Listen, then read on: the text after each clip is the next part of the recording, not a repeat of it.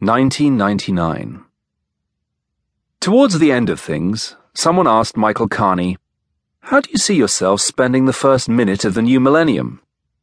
This was their idea of an after dinner game up in some bleak Midlands town where he had gone to give a talk.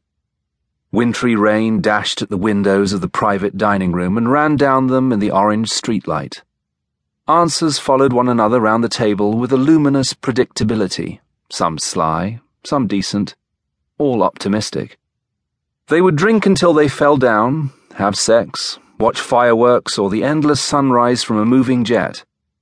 Then someone volunteered, with the bloody children, I expect. This caused a shout of laughter and was followed immediately by, Was somebody young enough to be one of my children? More laughter. General applause. Of the dozen people at the table, most of them had some idea like that. Kearney didn't think much of any of them, and he wanted them to know it.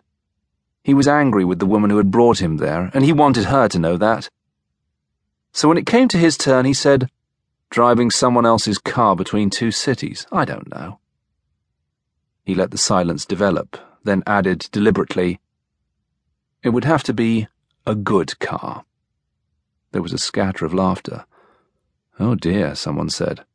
She smiled round the table. How dour. Someone else changed the subject. Kearney let them go. He lit a cigarette and considered the idea, which had rather surprised him.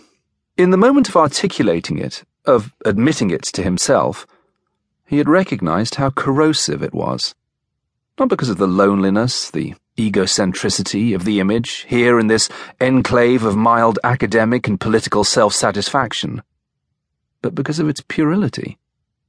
The freedoms represented, the warmth and emptiness of the car, its smell of plastic and cigarettes, the sound of a radio playing softly in the night, the green glow of dials, the sense of it as an instrument or a series of instrumental decisions aimed and made use of at every turn in the road, were as puerile as they were satisfying. They were a description of his life to that date. As they were leaving, his companion said, Well, that wasn't very grown up. Kearney gave her his most boyish smile. It wasn't, was it? Her name was Clara.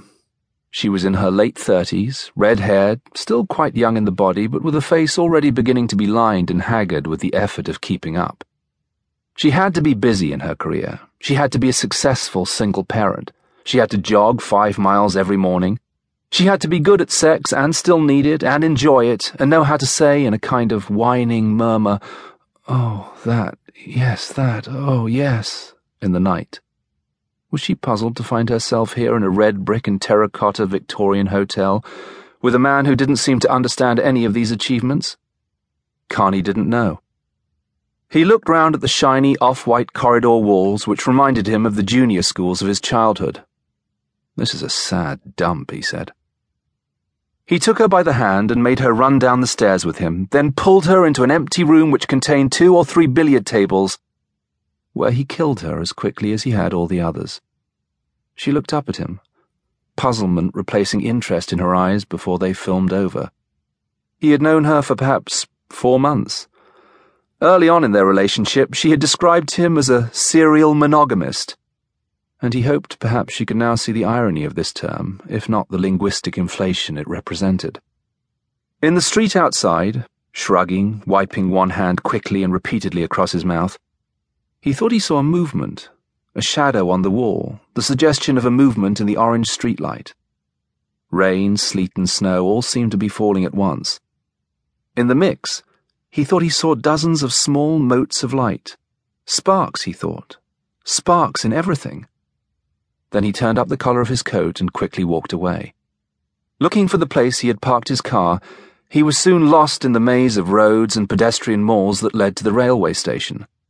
So he took a train instead and didn't return for some days. When he did, the car was still there, a red Lancia Integrale he had rather enjoyed owning.